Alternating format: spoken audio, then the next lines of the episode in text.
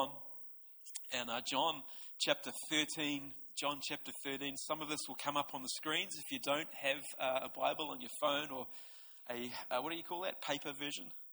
a real Bible? But um, I want to give today a, a different take on a very uh, popular or commonly read passage of Scripture here. Um, the, where I want to get to is verse 3, but I'm going to start from verse 1 of John 13 just to give it some context. Uh, and it says, it says this now, before the feast of the Passover, John 13, verse 1. When Jesus knew that his hour had come and that he should depart from this world to the Father, having loved his own who were in the world, he loved them to the end. Verse 2, John 13 says, And supper being ended, the devil having already put into the heart of Judas Iscariot, Simon's son, to betray him. Verse 3, let's see if this comes up here on, on the screens. If it doesn't, if you could just bring up that next slide, there it is. Verse 3 says, Jesus, knowing that the Father had given all things into his hands, and that he had come from God and was going to God, rose from supper and laid aside his garments, took a towel and girded himself. And after that, he poured water into a basin and began to wash the disciples' feet. Everyone say, feet. He washed the disciples' feet and to wipe them with the towel with which he was girded. Then he came to Simon Peter, and Peter said to him, Lord, are you washing my feet? And Jesus answered and said to him, What I'm doing you do not understand, but you will know after this. In verse 8, Peter said to him, You shall never wash my feet. If you're taking notes this morning, I've entitled this message, Clean Feet. Clean feet. Let me just pray. Father, I thank you for just these moments, precious moments that we have together before we really launch out into our week. I pray, God, that this message from your word, your heart, would speak to us, would change us from the inside. We're not interested in outward change, we're interested on change from the inside, moving out. And so I pray, God, would you speak to us this morning by your Spirit that we really would change where it matters in your mighty name. When, uh, amen. When, um, when Kent and I uh, first arrived in Fiji a few, few uh, weeks back, the flight to Labasa, which is on another island where we were going to be spending all of our time, the flight there was daily and we'd missed the first flight. And so we had to stay in one of these beachside resorts near the airport. And I know it was a struggle. It's just, uh, it's just missions work. It's tough, you know, suffering for Jesus and all, and all that kind of stuff. And so we had just one, one night there, and and and uh, as part of as part of the deal, they gave us a free thirty minute foot massage. And so, uh, if you know me uh, really well, you'll know, as Kent quickly discovered, I'm not a big fan of people touching my feet. Like, I don't like touching other people's feet, and I'm not a big fan of people touching my feet, right? And and so, but it was free, and and Kent's really into this kind of stuff. Like, he was just like, come on, let's get there now. Oh, all right then. and so, and so we head over there, and so here, here are the two of us. We're in this, in this uh, fancy massage room, sitting beside each other in these big fancy chairs with two older Fijian women at our feet telling us about all of the oils and all of the special lotions that they're about to rub into my toes. I'm going, man, I am just not there. And I'm thinking, this feels really awkward. It feels kind of uncomfortable. Kind of almost wanted to lean over and just grab Kent's hand, and you know, but just uh, it was a special time, wasn't it? We we really bonded over that, but. But um, I was very uncomfortable. But for the next 30 minutes, I had my toes massaged and squelched together uh, with all sorts of fancy stuff coconut oils and lavender. There may have been flower petals in the water. I, I didn't look down. Um, as I was sitting there uh, going through this, I don't know, it's tough. I, I couldn't help but think of poor old Peter here in, in John 13, about to have his feet washed too, and his reaction to that. You know, Peter didn't seem to be a foot guy either, right? He was a little adverse to having Jesus, Jesus wash, wash his feet. He's like, "Wait a minute, Jesus, are you are you about to wash my feet? Is this how this is this is going to go?" And and Jesus is like, "Yeah, but it's going to make sense. It's, it's going to make a whole lot of sense." And Peter replies, "No way." No way, Jesus, you will never wash my feet. It ain't gonna, it ain't gonna happen. And many of you will be familiar with the account. You've you read it a lot, you heard different messages on it. You've uh, it's a very popular passage, and the imagery of Jesus going low is, is quite a powerful thing. It, it's often the example that we use, the illustration that we use for servant leadership. You know, Christian leadership shouldn't be lording it over people, but serving people and, and seeing their gifts come to life. And, and so, but it was the job of the servant. And so we see Peter not wanting to have his own feet washed by Jesus, not because he didn't like his toes being touched but perhaps because it was the job of a servant, not, not the master, that should have been the other way round. And Peter's going, Man, what, what, what's going on here?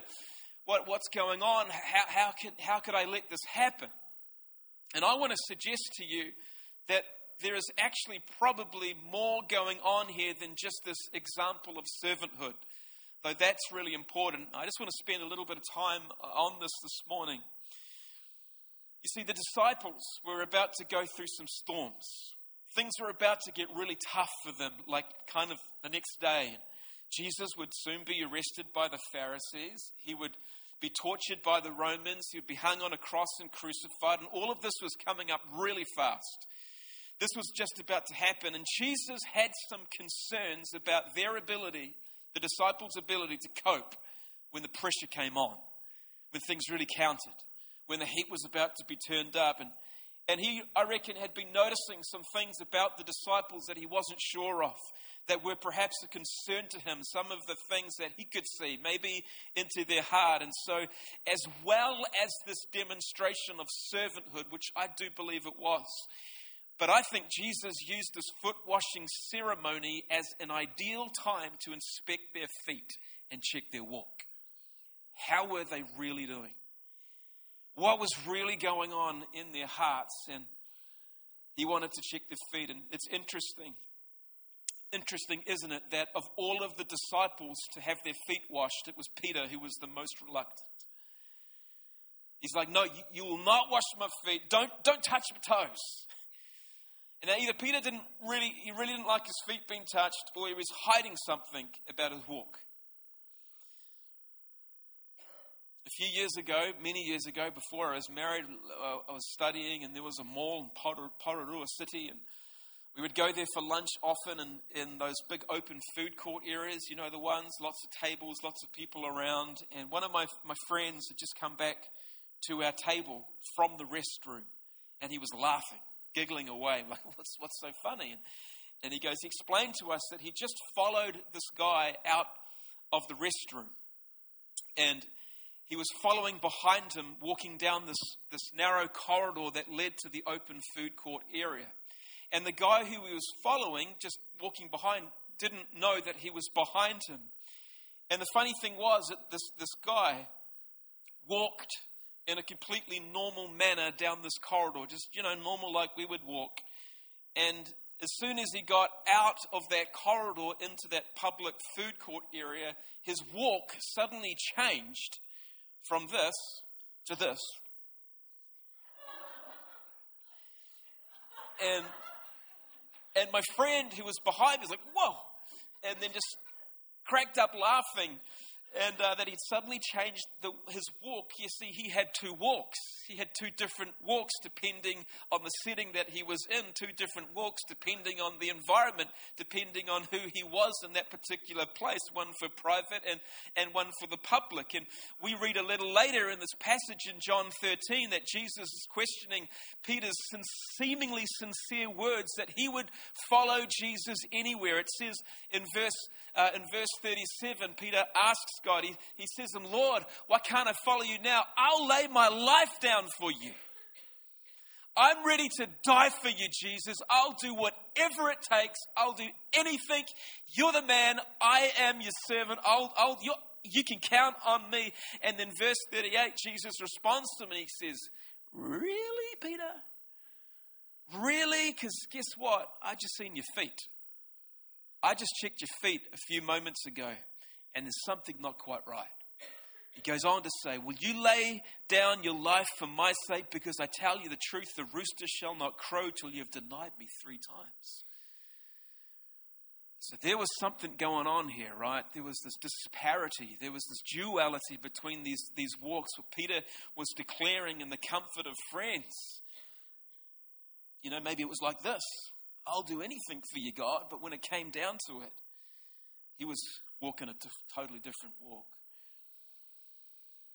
Wouldn't match what he would say later in public when the heat came on. He had two walks. And we can kind of often, particularly about Peter, we can roll our eyes at him a little bit. Peter! you know, we can scoff, scoff at him at his failure to match with his walk what his mouth was confessing, right? But the challenge is on all of us as followers of Christ to walk circumspectly, to walk in transparency, to walk authentically, to ensure that we too don't have a foot problem. Amen. Ephesians 5, uh, verse 15, it, it tells us tells us to pay careful attention then how you walk. Pay careful attention to how you walk because I found it's really easy if we don't allow Jesus to check our feet from time to time. If we don't allow Jesus, our Savior and our Lord, our Master and our King, to stoop low and check our feet, to check my, my feet, I'll get a foot problem. I'll end up walking in two different ways, depending on the environment around me. I mean, I've said some things to God. I, have been like, man, I'll do anything for you, God. I'll do. I'll go anywhere. Fiji was great too. If you want to see me back there, I'll, I'll go anywhere that you want me to. And then later, I've thought, man, I hope he doesn't take me up on that.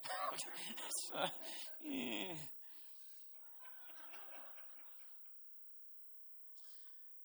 Jesus had a lot to say about people with foot problems. He had a lot, he had a, lot of heavy stuff to say to people who had two different walks. He, he kind of laid into Peter a little there, and he was particularly vocal to those who were of the religious fraternity about this in Matthew 23, verse 27. Woe to you, teachers of the law, it's the religious law. Woe to you, Pharisees, you're hypocrites. You are like whitewashed tombs who look beautiful on the outside, but on the inside two walks. You are full of the bones of the dead and everything unclean. In the same way, on the outside you appear to people as righteous, but on the inside you are full of hypocrisy and wickedness. Jesus is talking about their walk, looking cool, yeah. But actually, what's really going on is something completely different. That word hypocrite, looked at this a little, is derived from the Greek word hypokrisis, and it actually means to act. To be a hypocrite means is that you're, you're acting. And so in the, in, uh, in the ancient sort of Greek Roman times, there were theaters there, and the actors were known as hypocrites. That was what they were called. And there was no negative connotation to that label. If you were an actor, you were a hypocrite. It, it was, a, it was a good thing. And a, a, if you were really a really good hypocrite, it was a compliment on how well you could perform.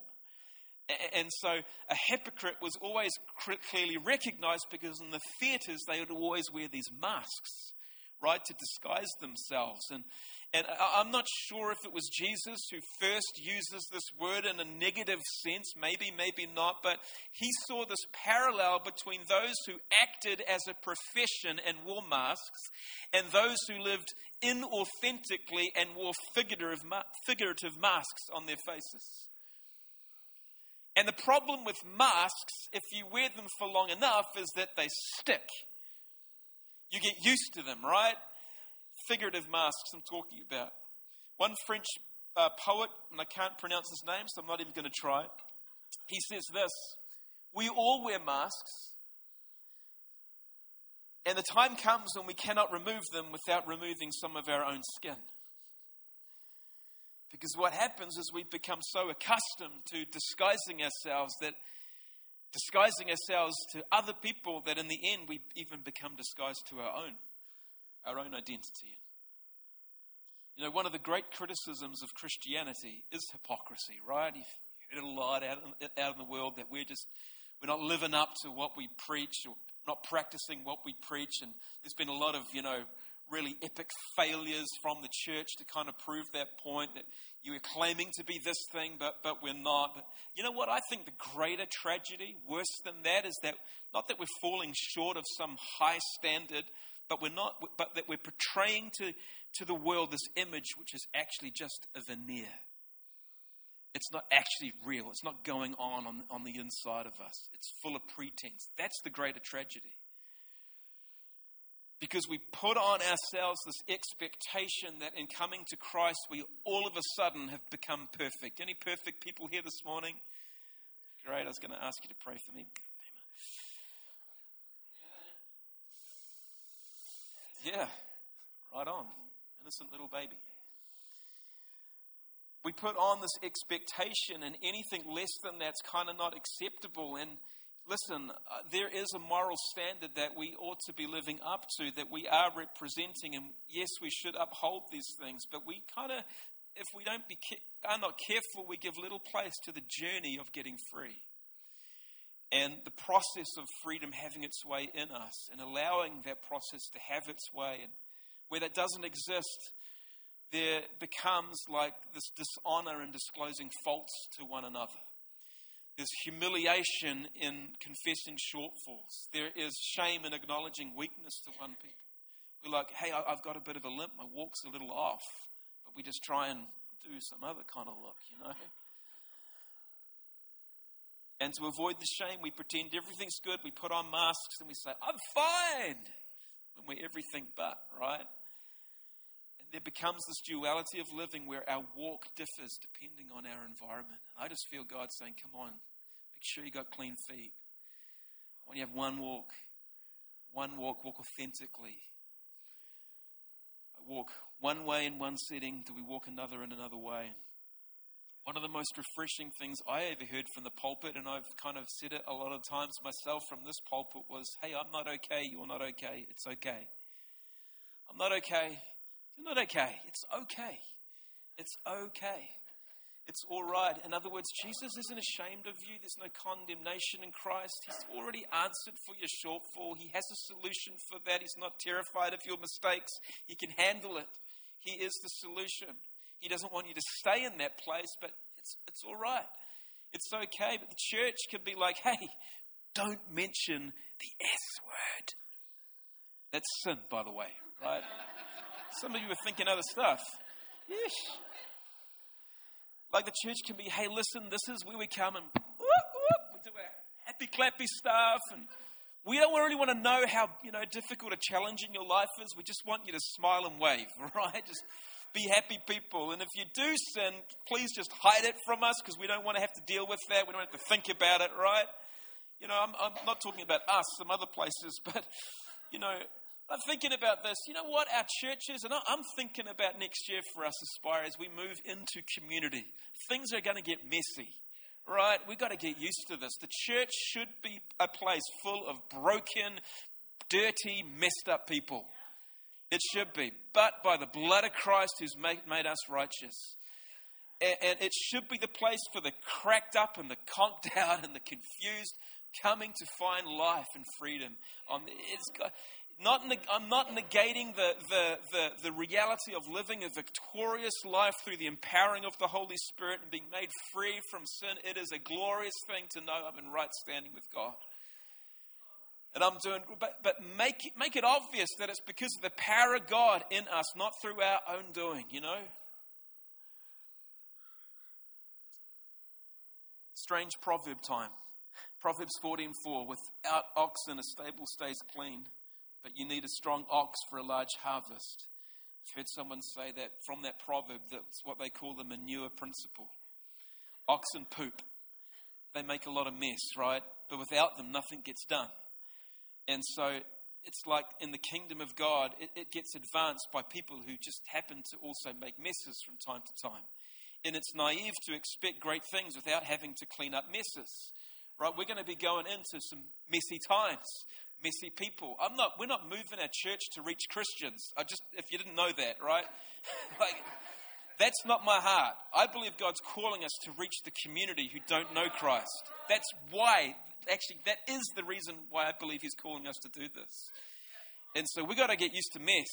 We've got to, we've got to get used to mess being okay. We've got to get used to our own mess, right? And, and, and so poop happens, right? I think I've seen that on his bumper sticker. it's life. Poop happens. We step in poop. We get poop on us sometimes. Sometimes it sticks. Sometimes we get clean of one thing and then we step in something else, right? And, and, but listen, God is the great pooper scooper.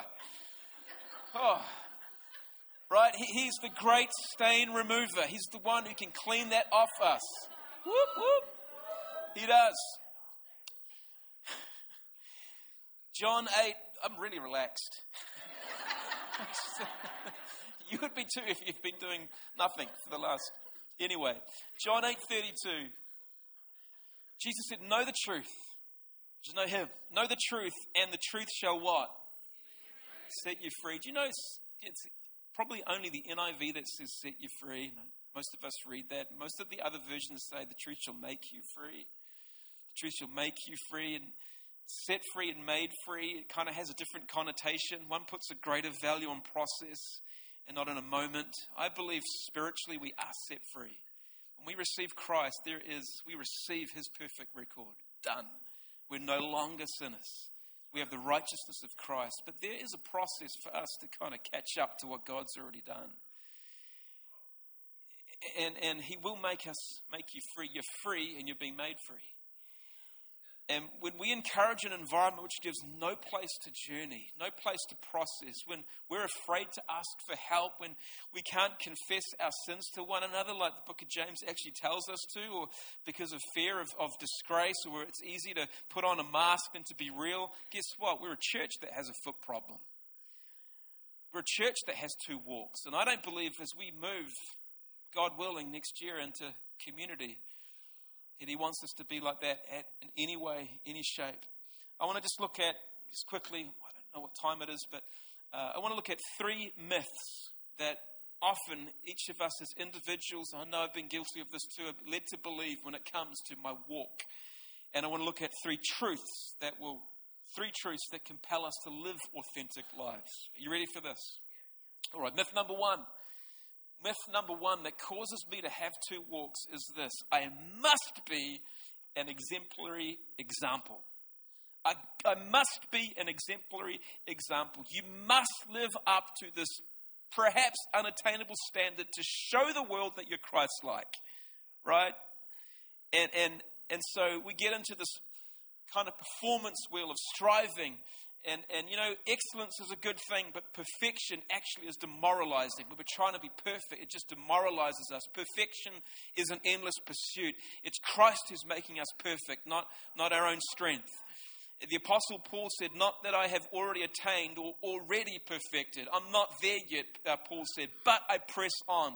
I see a goal of the prize of this upward call, which is Christ Jesus. That's what I'm heading towards. And it's not perfection, but perseverance that we should be looking at. And that means getting up again. Stand and poop, shake it off. Get up. Start walking again. Stand and more poop, shake it off. Get up, get help, move, move on. Paul went on to say, God's strength has been made perfect in my weakness his witness to the world wasn't tainted by the fact that he may not have had it all together. And listen, if God can use a murdering Pharisee, turn him into a super apostle, and despite having a thorn in his flesh, can write most of the New Testament, I reckon he can use every single one of you. Right where you're at right now. No one, no one's perfect. That's why pencils have erasers, right? And, and I think imperfect people are God's special, specialty, right? He, he loves, he loves this, and he, he loves you too much not to let you stay that way, but you've got to let him check your feet. Myth number two. Myth number two is listen, if I, if I appear okay, I'll be okay. It'll be okay. If I look good, if, if, if, if the appearance is great, then, then that's, that's, that's the important thing. And it's this kind of belief, I guess, it's this myth that things will just magically work themselves out, out if I kind of keep up appearances. And you and I know that real change takes place in the heart, right? External change is the result of internal truth being outworked. from the inside out. Listen, don't kid yourself. Don't kid yourself that it's going to happen any other way. It takes more effort to pretend to be a hypocrite than it does just being you. That's why actors get paid so well, right? Someone told me that Tom Cruise got paid like $40 million one year for acting, pretending to be someone else. Unless someone's giving you that kind of money, why pretend? like, that seems like a whole lot of hard work for nothing. But we've got to know that it's a change of heart that leads to a change of actions, right? It's a change on the inside that leads to change on the outside. Don't ever fall into the trap or believe in the lie of this myth that it happens the other way around. Myth number three. Myth number three, this is a good one. You know, no one will love me if they knew the real me. If they knew what was really going on, if they could really see my feet, the condition of my feet, then they're not going to love me. They're not going to like me. They're not going to want to spend any time with me. And this is a biggie, right? It's about shame people really knew. George Shaw, he is, is an author. He says this, not on the screens. We live in an atmosphere of shame. We are ashamed of everything that is real about us, ashamed of ourselves, of our relatives, of our incomes, of our accents, of our opinion, of our experience, just as we are ashamed of our naked skins. And I've found that the uh, the adverse, uh, uh, our adversary, the, his greatest tool, the devil's greatest tool, is to keep things in our lives hidden and in the dark, you know, kept, kept quiet, kept secret, kept, kept, kept concealed.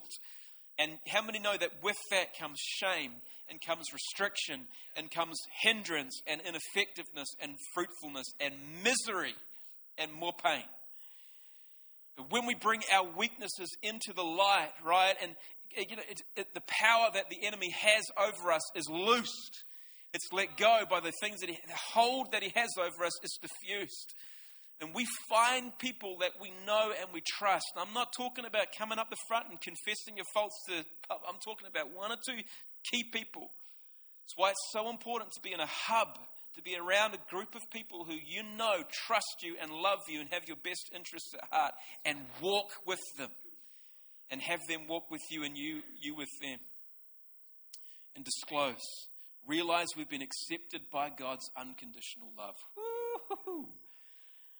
And when we, when we foster as a church community an environment where we demonstrate that same unconditional love to others, so that when they say, I'm struggling, we go, Been there, man. Know exactly what you're going through. Let me help you. That becomes a powerful thing. When we say, It's okay, man, I'm not going to judge. It's all right. Let's do this together. I'm going to walk with you. Let's get through this. Time for some truths. Truth number one be real to yourself. Be real to yourself. You don't need to pretend to be someone else. Psalm 139 says, I have been made fearfully and wonderfully made. As Kenton, our key scripture for the week that we at, we were at in CTC, telling the kids they're amazing. God's thoughts towards them are incredible, they're unique.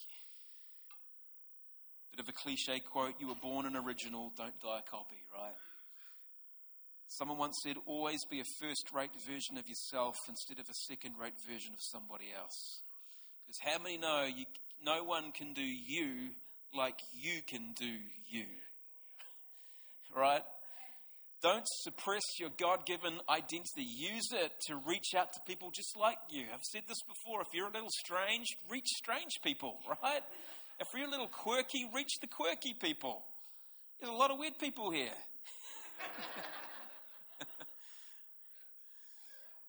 Be true to yourself. Be real to yourself. Number two, be real to God.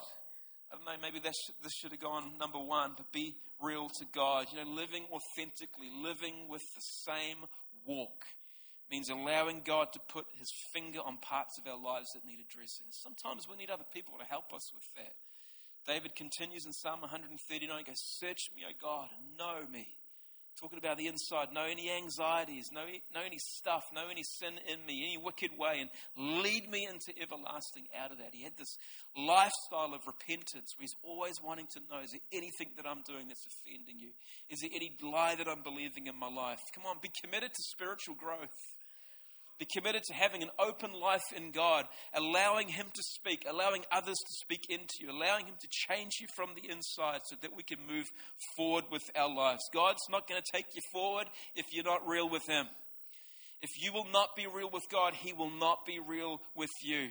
Eh, you know, we got to allow, like Peter eventually did, Jesus to check his feet. Reality is, God already knows, right? God already knows. So just be real with him. it's not like he doesn't know. anyway, truth number, where are we at? Truth number three, the last one. Maybe we could have the band come play quietly behind me. That'd be great. Be real to yourself, be real to God, and be real to others. Be real to others. Engage with people who know how to ask the right questions in your life. Make yourself accountable to someone who you can trust. I mean, really trust, know well. Someone you can give the right to ask uncomfortable questions. Someone who cares and is looking out for you. I've got a few people in my life at any time can ask uncomfortable questions. How am I doing in this particular area? What's going on in that particular thing? We should all have several people who we've given permission to, to challenge, to correct, to speak into areas of our life. Why? Because guess what? It's hard to see the soles of your feet. Particularly when you get a bit older, it's kind of hard to see. It's a whole lot easier to do this, right? There's nothing on my feet, is it? It's hard to see our own souls. We we got to have other people to check them for us sometimes. Hey, you've stirred something. Let me help you get that off. That's why we need each other. Maybe it's time we ask God, hey, God, how's my walk looking? How's my walk looking? Maybe it's time to get a foot check because I reckon God wants to clean feet. He wants to clean our hearts. Well, let's bow our heads and we just pray.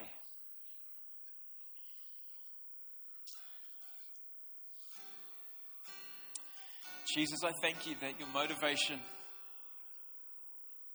is for us and for our freedom.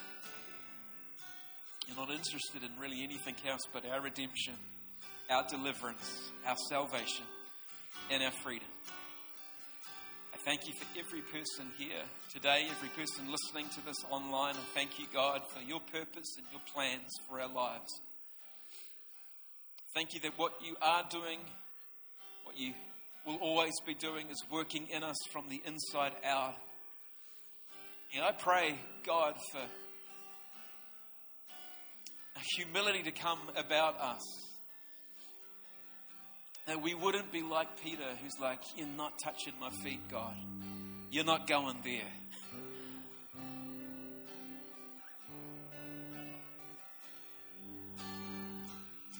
As you lead us as a community into community, maybe model well what it looks like to live in an authentic relationship with you and with others.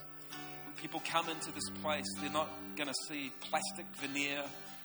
They're not going to see pretense. They're not going to see people who are pretending to live like they think they should, but they're going to see real lives who are being touched by a real God, who are being saved, who are being delivered, who are being healed and that in turn we will see others be saved, healed, and delivered and walking into freedom.